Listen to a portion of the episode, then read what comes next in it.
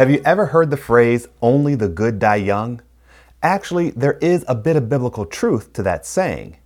You may not have realized this, but the Bible explains that there are times when God may choose to have a righteous, upright person die. And even if we can't understand why through our limited human understanding, it may in fact be an act of godly mercy. It may be that God is bringing them into eternal glory early for the purpose of sparing them from evil, allowing them to enter peace and find rest from this life.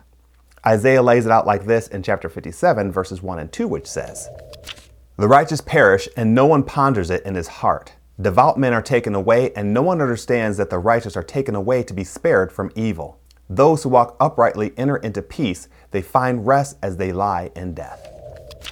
These verses make me think about the persecuted church, believers who are tortured and imprisoned because of their faith in Christ.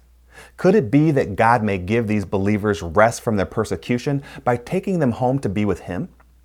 Right before Stephen was stoned to death for his faith, the Bible says that he looked up to heaven and saw the glory of God and Jesus standing at the right hand of God.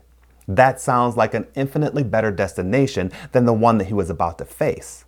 And God knows that for some, bringing them into heaven before evil such as this can befall them is a mercy as well as a blessing, allowing them to enter into peace and find rest. So when you hear of a good and upright person dying young, consider that it might be God calling them home to spare them from evil. This may cause us pain as we mourn for them, but it may be nothing less than the merciful love of our God in action. If you'd like to send us a comment, or if you're dealing with something in your life that you'd like prayer for, we'd love to hear from you. Just email your comment or prayer request to writecmv at hotmail.com. That's W R I T E C M V at hotmail.com. When faithful, upright believers unexpectedly die, it can be difficult for us to understand. We almost inevitably ask the question, why? Why did something so bad have to happen to someone so good and so young? It could be that it just rains on the just and the unjust alike, that bad things just happen sometimes, no matter how right or good we might be. Or it might be a part of God's plan, that God's ways are higher than our ways, and for some reason that we can't yet see, a greater good is planned to come out of such a tragedy.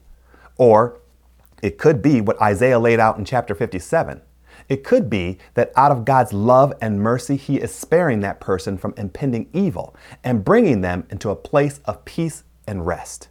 In any case, God is the potter and we are the clay. It isn't our place to question His sovereignty.